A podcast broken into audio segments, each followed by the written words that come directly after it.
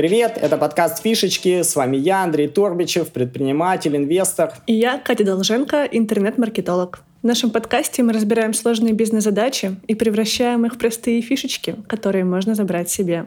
И сегодня мы поговорим про дизайн, его расценки и отношения между дизайнером и заказчиком. Мы узнаем, как выбрать исполнителя, который прочитает мысли и сделает красиво, кто виноват и что делать, если бриф заполнен, а результат не устраивает.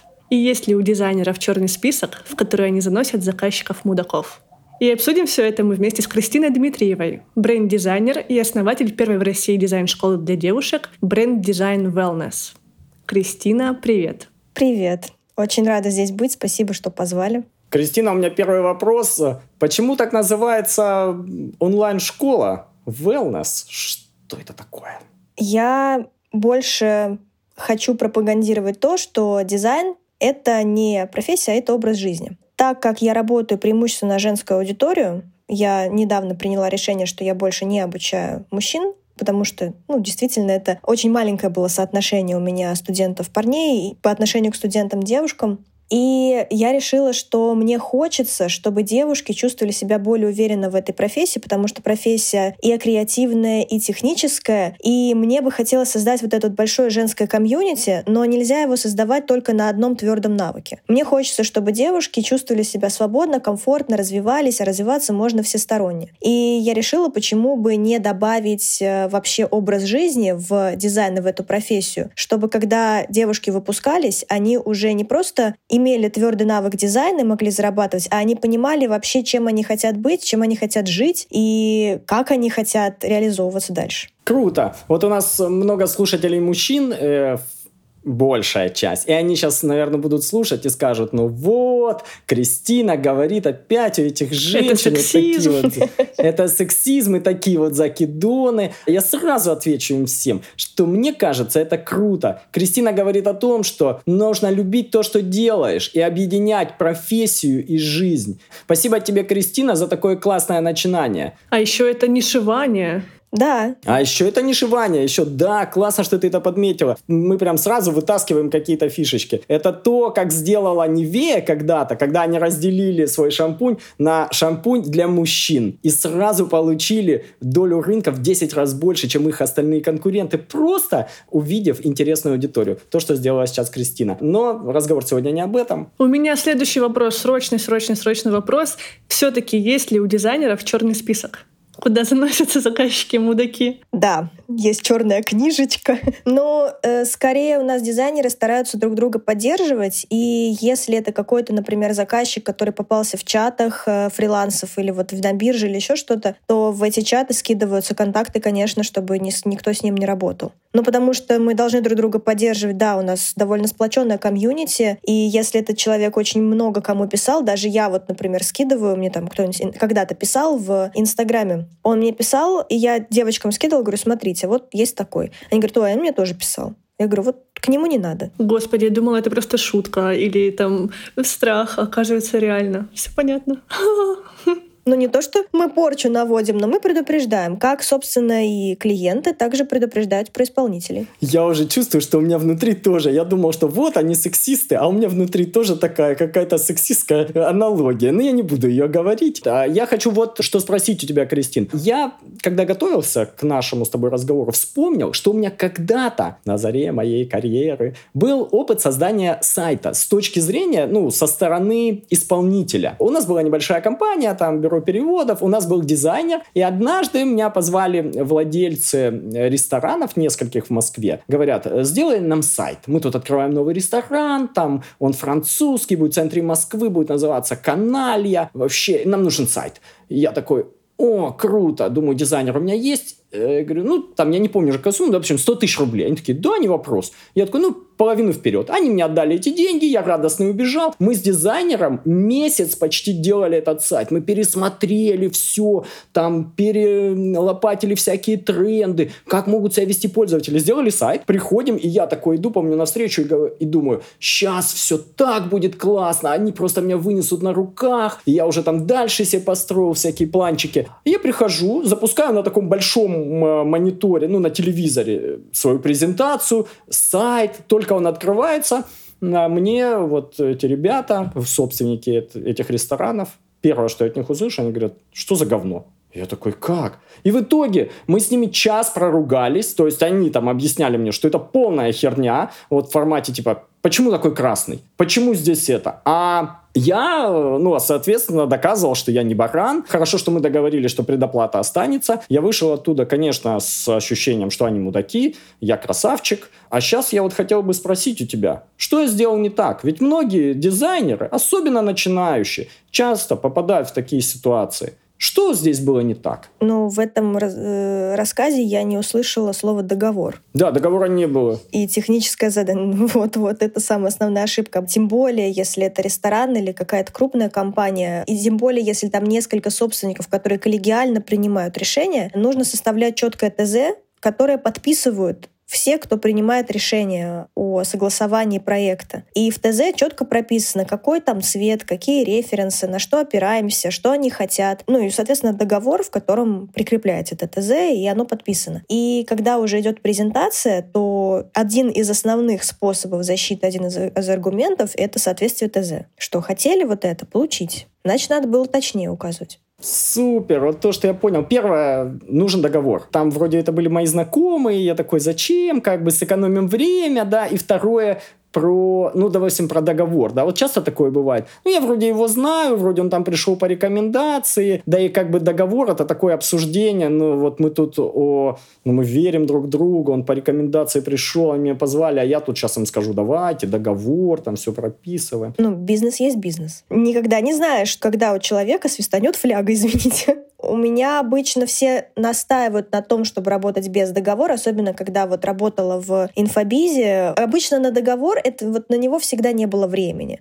То есть нужно было сделать это очень быстро, нужно это было сделать за три дня, и вот эти вот все перипетии с договорами, с подписями, да кто вообще будет за этим следить? Меня никогда не кидали на деньги, но из-за того, что у меня не было договора, у меня просто было неограниченное количество правок. Из-за того, что сроки поджимают, ты это делаешь в любом количестве, любое количество времени, потому что, ну, на тебя полагаются из-за сроков. Вот ты говоришь, у тебя там было несколько человек, которые принимали решения. А я вот думаю, а не нужно ли выделить одного какого-то человека из этой всей толпы, чтобы он принимал решение, чтобы они между собой договаривались сами, и ты как бы в этом не участвовал, а взаимодействовал только с одним. Потому что мне кажется, когда у тебя много начальников, то это может вообще еще усложнять там в десятки раз, нет? В идеальном мире, конечно, да, но в реальности никто никогда это не делает, и чаще всего как раз вот в этом проблема, что если это два партнера, вот я, например, сейчас работаю с девушками над брендом одежды, и там, по сути, решение принимает одна. Ну, то есть она со мной коммуницирует, они в чате обе, но коммуницирует одна. Я уж не знаю, как у них там все распределено, но вот так гораздо удобнее, когда никто меня не дезинформирует. Но довольно редко случается, когда вот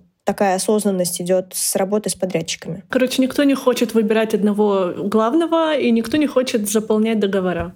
Понятно. Нет, ну просто это будет так, что вот один скажет, а мне не нравится вот это, другой скажет, нет, мне нравится, но давай еще вот это поправим. И получается, что они путаются, путают исполнителя, и получается неразбериха. Мне сказали тогда, вот я вспоминаю, сделай красиво. Я сделал, ну, как мне кажется, красиво. Я к чему это говорю? Конечно, это пример такой гипертрофированный, но часто клиенты сами не понимают, что они хотят. Как с этим быть? На это есть бриф, заготовленный список вопросов. Ну, там есть разные форматы этого брифа, благодаря которому можно вытащить из человека то, что нужно. Но бывает такое, что клиент, во-первых, оскорбляется, когда спрашиваешь его вопросы о его бизнесе. Бывает, что он считает, что ты хочешь украсть у него какую-то бизнес-формулу и не хочет посвящать вообще э, никак дизайнера. Или не хочет думать.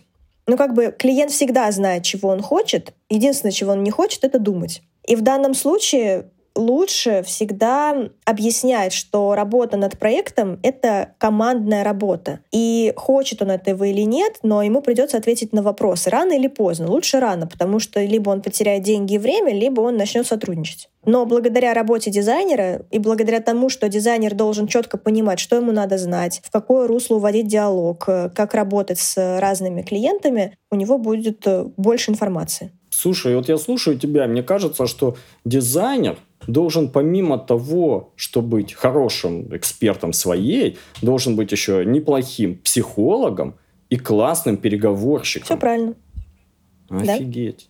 Да? Давай тогда, может быть, попробуем вместе с тобой э, составить такой вот ну, небольшой чек-лист для исполнителей. Вот представь, что я снова иду на эту встречу, да, там на первую, и у меня есть какой-то чек-лист, по которому я пробегу и скажу, фу, вот это у меня тут такой ситуации не случится. Вот ты сказала первое, договор. Заключаем договор, то есть клиент готов заключить договор. Что еще? Составил ТЗ, ответил на вопросы. Что еще нужно сделать до начала нашей работы, чтобы не попасть в всякие неприятные ситуации? Но сначала нужно поговорить и спросить, что он хочет и какой у него бюджет, на какой он бюджет рассчитывает. Ну, по-хорошему. Просто чисто как э, диалог, дискуссия, чтобы человек не думал, что из него вытягивают деньги. После того, как э, в целом обсудили, я бы составила небольшую доску, ну как мудборд или styleboard, доску референсов, чтобы посмотреть вообще, что ваше понятие красивого у обоих совпадает. Ты делаешь, да, эту доску мудборд? Да, да. И примерно прийти к какому-то итогу по мудборду, вот, что вот мы хотим что-то подобное. После этого заполняется бриф. Если не хватает ответов э, в брифе, то уже выходим на созвон, и на созвоне дополнительные вопросы задаем, ну или уточняющие по брифу. После этого составляем на основании брифа ТЗ. ТЗ подписываем, заверяем и составляем договор. После этого получаем предоплату и начинаем работать. Спасибо тебе, Кристин. Мы посмотрели сейчас на э, ситуацию со стороны дизайнера, со стороны фрилансера, со стороны исполнителя. Но у меня была еще одна история, которую я вспомнил. Она случилась чуть позже. Я был э, директором, ну и партнером в венчурном фонде, достаточно крупном. И вот э, фонд только образовался, у нас там куча денег, и мы такие, нам нужен логотип. И я пошел, я на биржу Freelance.ru, на тот момент это было самое крупное, все заказывали там. Я там выбрал пять самых э, ну, топовых э, дизайнеров логотипов, там были категории, допустим, она в разделе дизайн логотипов там занимает второе место или 42 Там для дизайна сайтов свои были. Я взял дизайн логотипов, выбрал топ-5, каждому из них написал, там первый, по-моему, предложил там за миллион рублей сделать, а вторая там девушка предложила нам сделать за 300 тысяч. И я такой думаю, ну, мы серьезная организация, хоть раз, короче, потратим такие деньги на логотип. Мы заказали логотип, был договор, был бриф, вот, мы что-то там ответили. Через э, дней она присылает два варианта, мы смотрим на эти варианты. Оба полная херня. Ну, на наш взгляд. Но мы договорились с ней, в договоре было, что она присылает два варианта, мы один выбираем, она его дорабатывает. В итоге мы там тоже чуть-чуть поругались, тыкнули на какой-то, который первый попавшийся, она там что-то прислала нам, типа, я могу вам сделать черно-белый вариант еще. Я такой, ну, делайте. Мы этот логотип ни разу не использовали. И я тогда задумался вот о чем. Мне, как э, заказчику, как предпринимателю, очень сложно поставить ну, ТЗ на логотип. Она был бриф, не было, правда, звонка вот этого модборда, может быть, вот там ошибка, не знаю. Она меня спросила бриф. Я ей отдал деньги, отдал эти ответы на вопросы. Я хотел подумать, я хотел хороший логотип. Но в итоге я потерял 300 тысяч, поругался с человеком, и она меня посчитала еще, наверное, мудаком там какого-то там шестого типа, как вот ты рассказывал. И я тут хочу спросить, что я сделал не так? Что я, как заказчик, возможно, сделал не так? Вот как мне и многим предпринимателям, которых я вижу среди своих коллег, знакомых, которые часто попадают в такую ситуацию, они не эксперты в создании сайтов или упаковки, но им потом с этим жить. Им говорят, доверьтесь профессионалу. А он смотрит на логотип, говорит, а я э, вот я про себя могу сказать. Я смотрел тогда на этот логотип и думал, мне надо идти с этим логотипом, ну или с документами, на которых этот логотип, в правление ВТБ и разговаривать там с топами ВТБ. Вот они положат рядом их э, бумажку, где логотип ВТБ, и мою, где логотип этот. И мне будет стыдно внутри. И я с таким не хочу. А по какому критерию ты выбирал исполнителя? По нескольким критериям. Первый критерий — это топ э, на фрилансе. То есть я как подумал? Ну, это своеобразный рейтинг, люди уже, видимо, много прошло через нее, там, через них э, я выбрал пятерку. Это первый критерий. Я взял пятерку, я посмотрел их работы визуально, так вот у них портфолио. Я такой, ну, вроде достойно, вроде достойно, там, я не знаю, правда, для чего там эти там логотипы, но вроде мне нравится. Это два, ну и третий бюджет, вот я сказал, что, допустим, миллион я не готов был платить за логотип, а 300 тысяч тогда, я думаю, ну, Окей. Ну, чаще всего, чтобы не было такой проблемы, нужно выбирать человека, у которого есть прям конкретно работы в той стилистике, которая нужна. С теми логотипами, которые, ну, может быть, даже с той же сферой для которой разрабатывается логотип, потому что есть разные, ну, у каждого проекта свое настроение, своя стилистика и свои нюансы, потому что разная целевая аудитория. Ну и, соответственно, если это что-то связанное с бизнесом, с деньгами, то, естественно, стилистика логотипа будет другая. Нужно уметь работать с этой стилистикой, чтобы это было интересно и не скучно при этом. И да, была ошибка с тем, что она не сделала хотя бы тестовый вариант какой-то и не показала вообще, как она видит концепцию. Концепцию обычно за нее деньги не берут, берут обычно за тестовые. Но концепция это довольно быстрая. За 15-20 минут можно ее накидать, чтобы примерно показать, что ты хочешь сделать. Правильно я тебя понимаю, что первую ошибку, которую я сделал, я выбрал дизайнера, ну, там, не из своей сферы, что да. ли. И действительно, я тогда так и думал. Я вот смотрю, она сделала там логотип для макаронного завода завода. Ну, вроде неплохой, меня ничего не цепляет, но я не понимаю, как они его будут использовать там, где. И я поэтому не могу оценить, я тогда еще задумался о том, я не могу оценить, он хороший или плохой. То есть визуально он, то есть нету там каких-то прям ужасных вещей. Но когда я смотрю на логотипы из своей отрасли, да, там, я могу сказать, это хороший или нет логотип, потому что я понимаю, где он будет использоваться. Круто. Первая ошибка, которую я сделал, выбрал дизайнера, который не имел опыта в моей отрасли. Супер. И второе, если говорить не о ней, а говорить обо мне. Вот ты сказал, она не сделал концепцию. Если говорить обо мне, я не получил концепцию, да, там, а сразу там прыгнул в омут.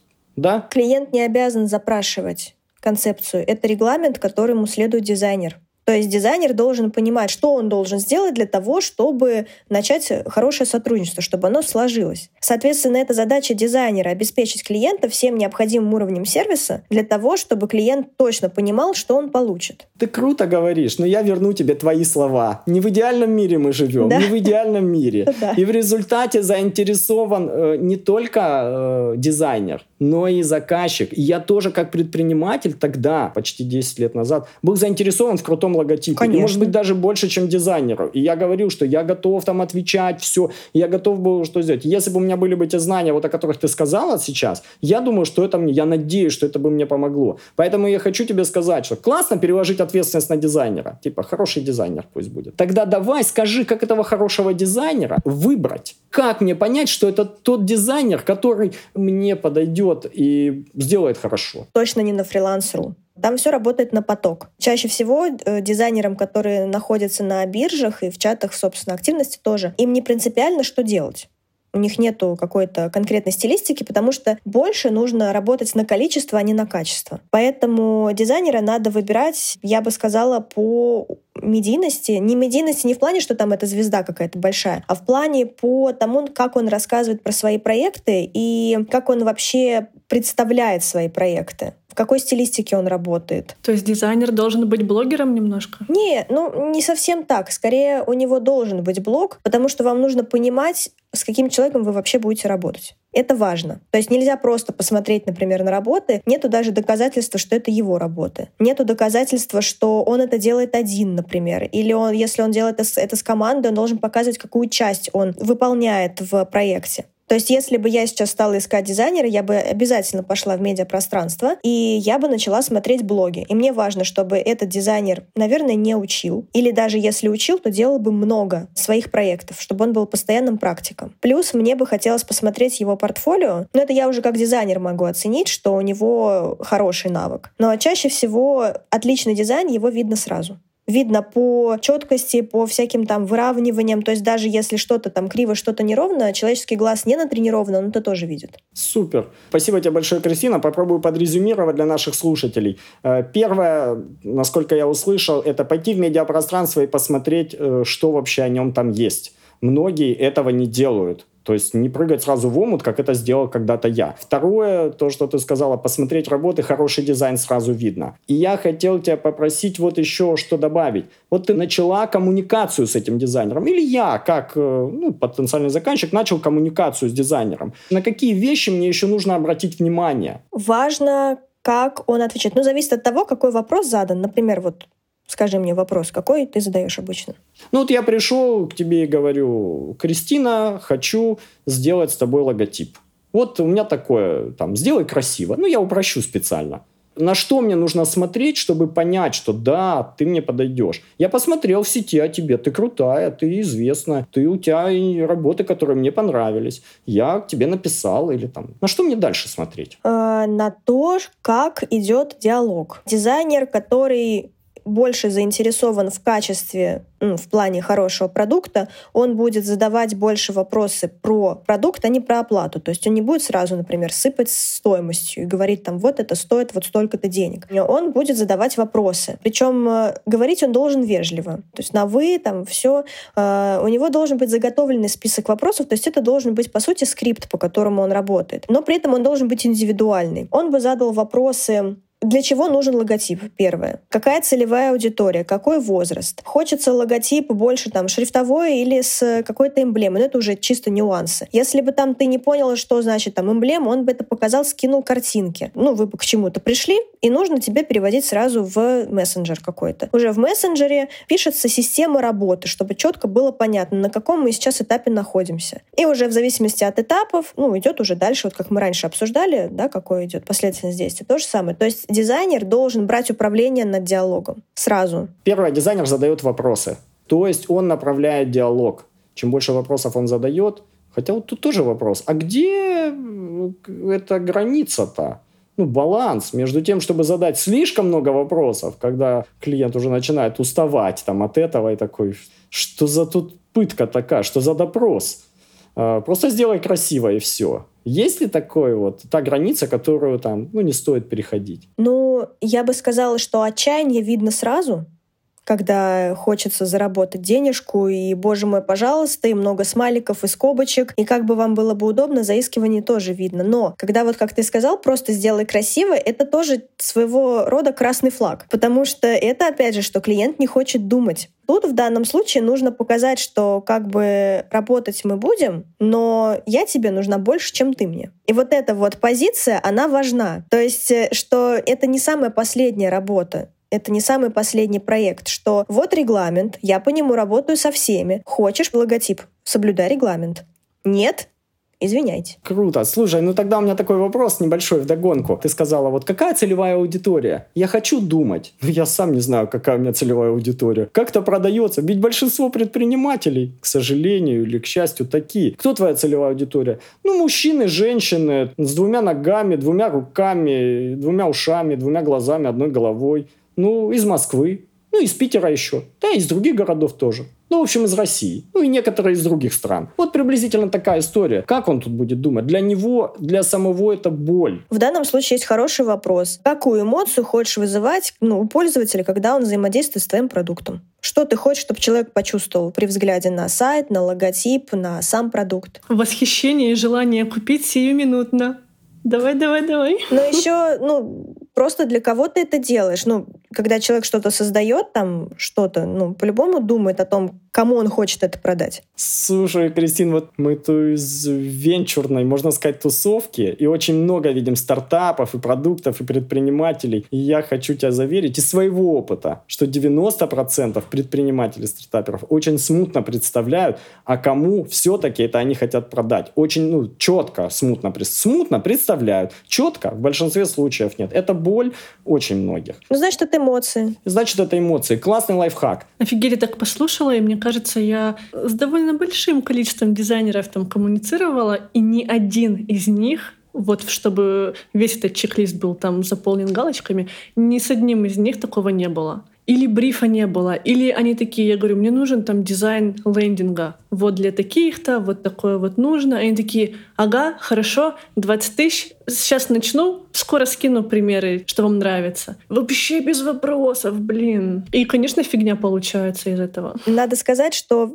из всех правил, конечно, есть исключения. Например, я сама уже сейчас не брифую, но я брифую только если я прям совсем не очень понимаю, с чем мне предстоит работать, и клиент сам не знает. Но чем больше у тебя опыта, чем дольше ты работаешь, тем меньше времени тебе надо, чтобы у тебя идея появилась. То есть уже если работаешь с большим количеством людей, то ты уже их считываешь моментально, что им надо. И уже насмотренность, как бы вот это вот все, оно уже все в голове схлопывается. Катя, ты была права. Читать мысли, ты сказал, вот, просто чтобы читать мысли, оказывается, нужно пройти такой большущий да. путь, как Кристина. Но короткий ответ твой был верный. Спасибо тебе. Мы составили такой небольшой чек-лист и для исполнителя, и для заказчика. Вот что хотел еще спросить. А что отличает тех дизайнеров, которые много зарабатывают, которые берут высокие чеки. Вот я вспомнил ту девочку с фриланса, про которую рассказывал. Ну, тогда мне казалось 30 тысяч за логотип, ну, учитывая, что другие там брали, не знаю, 25, да, там какие-то на фрилансе. Вы уже эти биржи, конечно, полили грязью с Катей. Или ты, которая уверен, что берет, ну, достаточно серьезные суммы. Ну, Кристина так прищурилась. Вот. Что отличает? Что отличает таких дизайнеров, исполнителей? Да что? ничего. Почему тогда им им платят такие деньги? Потому что они настолько уверены в том, что они столько стоят, что они просто не берут тех клиентов, которым платят мало. У них э, может быть уровень низкий, у них может быть уровень просто классный, ну, то есть если брать там многих дизайнеров, много хороших дизайнеров на рынке, но с разными абсолютно чеками. Это зависит от того, сколько человек позволил брать себе за логотип. Нет регламента никакого.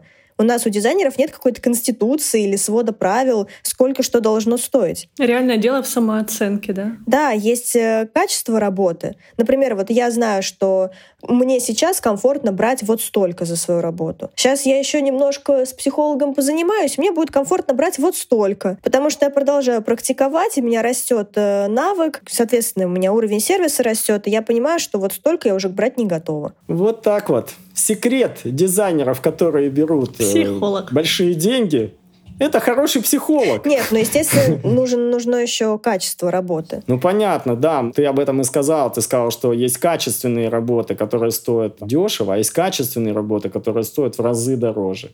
И отличие в хорошем психологе. Ну, это, конечно, не вся правда, не вся правда. А мне кажется, часть правды, о которой ты умолчала. Вот ты сказала, позволить себе просто брать такие суммы. Но ведь надо еще уметь найти таких людей, а, да. и, б, продать им свои себя. Да. Найти и продать. Что отличает тех дизайнеров, которые умеют находить таких людей и продавать им? Я думаю, во-первых, это окружение и среда, в которой они находятся потому что нетворкинг, он играет очень большую роль. Выступление возможно, если это дизайнер, который в практиках, его тоже могут позвать на выступление, или агентство, или много друзей, у которых э, есть такие-нибудь проекты, продюсеры, я не знаю, кто угодно. Маркетологи, которые могут им подогнать таких дорогих клиентов. Потом это позиционирование себя. Все-таки дизайнеры, которые работают на очень высокие чеки без личного бренда, это не сделают. Потому что дизайнер, который зарабатывает много, это очень много значения имеет то, что в голове находится. А когда в голове все на уровне, то, соответственно, и медийка тоже развита на уровне. Поэтому это скорее комплексный специалист, который крутится в, в нужных кругах, привлекает посредством, я сейчас назову бесплатное продвижение, Reels, вот это вот все, на определенный образ, смыслы, на определенные работы, потому что есть определенные сферы, которые много платят, и с ними нужно работать, и умеют вести диалог. Как раз вот это вот из состояния, что специалист нужен клиенту больше, чем клиент специалисту. Круто. Это один из самых толковых ответов, которые я слышал э, на этот вопрос. Я для себя тут повторю, даже не для слушателей. Первое — это вращаться в определенных кругах. Окружение решает. И второе – медийность. Без нее высокие чеки не взять. Ребята, хотите брать большие чеки? Вот вам универсальный совет. Э, вращайтесь в нужных кругах э, и делайте медийность. Ты еще сказала про сферы. Некоторые сферы платят много. И я хочу тебя просто попросить привести несколько примеров таких сфер. У нас был в гостях Антон Петроченков из «Конверт Монстра». Он то же самое почти говорил. Он говорил, что есть сферы, вернее, в которых маркетологи, он назвал это cost to zero. Расходы на них практически к нулю стремятся. Допустим, допустим, крипта, банки, еще что-то. Есть э, сферы, где расходы на маркетологов просто существенны, типа салоны красоты. Они себе позволить э, дорогой маркетинг не могут. А, вот можешь ты назвать такие сферы в дизайне, где расходы на дизайнера ну, просто несущественны, там какие бы они ни были. И такие сферы, с другой стороны, на другом полюсе, где расходы на дизайнера, ну, в общей там выручке или чего, очень высоки. Куда суваться не стоит. Короче, куда идти, куда не суваться. Не соваться к блогерам однозначно где идет все на поток, вот весь инфобизнес. Если мы сейчас не берем, знаете, вот э, есть инфобизнес блогеры-миллионники, например, которые там штампуют, ну, инфо-цыгане, условно говоря. А есть э, маленькие бизнесы, как, например, вот у меня школа или другие небольшие достаточно, до там 100 до 200 тысяч, которые вкладываются. То есть им надо, чтобы это был личный бренд, они готовы в это вкладывать много денег. Вот, то есть, э, а инфобизнес такой, вот инфо-цыгане, они не тратят много денег, они меняют специалистов любых, как перчатки. И там как раз самая большая задача взять себе максимально большую маржу за счет того, что снижаются э, цены на услуги. Туда вот идти точно не надо. То есть надо разделять. Чем больше на качество, чем на количество. То, что ты сказала, мне кажется, очень важно для многих там фрилансеров и дизайнеров. Многие из них как раз сейчас и идут в онлайн-школы, в инфобизнес. Им кажется, что там много заказчиков, крупные чеки. Но, ребята, что нам говорит Кристина? Нет, потому что в стоимости продукта инфобизнесового стоимость дизайнера, маркетолога, привлечения занимает львиную часть. И они будут биться за каждую копейку, в том числе снижая вашу стоимость. Спасибо тебе, Кристина. Куда еще не стоит идти? Не стоит идти туда, где стартап, потому что стартапы не вкладывают много денег. Но стартап может быть очень интересным. Э, скорее, это будет как э, на перспективу работа за небольшие деньги. Вот я сейчас так работаю. Я очень сильно снизила, но мне очень интересно быть частью. То есть с учетом того, что мне сейчас деньги не принципиально, мне важно скорее сам проект, поэтому я его взяла. Но если дизайнеру нужно прям заработать, то стартапы, они не будут много платить на этапе, когда они только начались. А не нужно идти во что-то такое рукоделие отдельная, например, маленькая, вот, которые homemade, там всякие свечки делают, еще что-то, потому что любят э, девочки туда идти. А так, э, тут раз на раз уже не придется. Это надо смотреть, что, может быть, там какой-нибудь человек, у которого небольшой бизнес, он решил вложить кучу денег в ферстиль, потому что он считает, что э, ему это принесет много клиентов, он будет прав. Все равно тут надо уже смотреть на такого, на заказчика уже. Окей, давай тогда скажем, куда стоит идти. Стоит идти туда, где про деньги.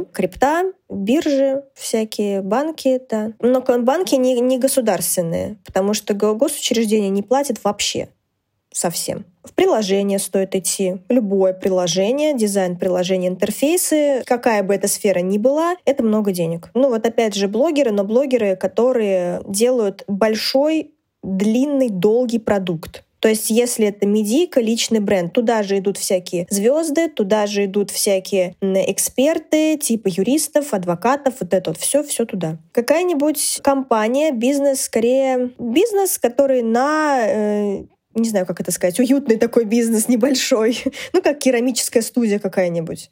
Вот, вот такие вот. К ним тоже можно идти. Доставка еды, всякие проекты, которые рассчитаны на, ну, вот как рефил, например. Вот у, у них. Вот, вот они тоже будут с радостью вкладывать деньги, потому что они развиваются на широкую аудиторию, и им нужно занишеваться как раз вот э, определенным образом. Супер. Не стоит идти в инфобиз, не стоит идти в рукоделие, homemade, где небольшие продажи. И не стоит идти в госучреждения. А куда стоит идти? Стоит идти, первое, туда, где деньги, крипта, NFT, банки, но не государственные. Э, стоит идти в приложение, потому что стоимость разработки приложения так высока, что по сравнению с ней дизайн занимает просто скромную часть, сколько бы он ни стоил.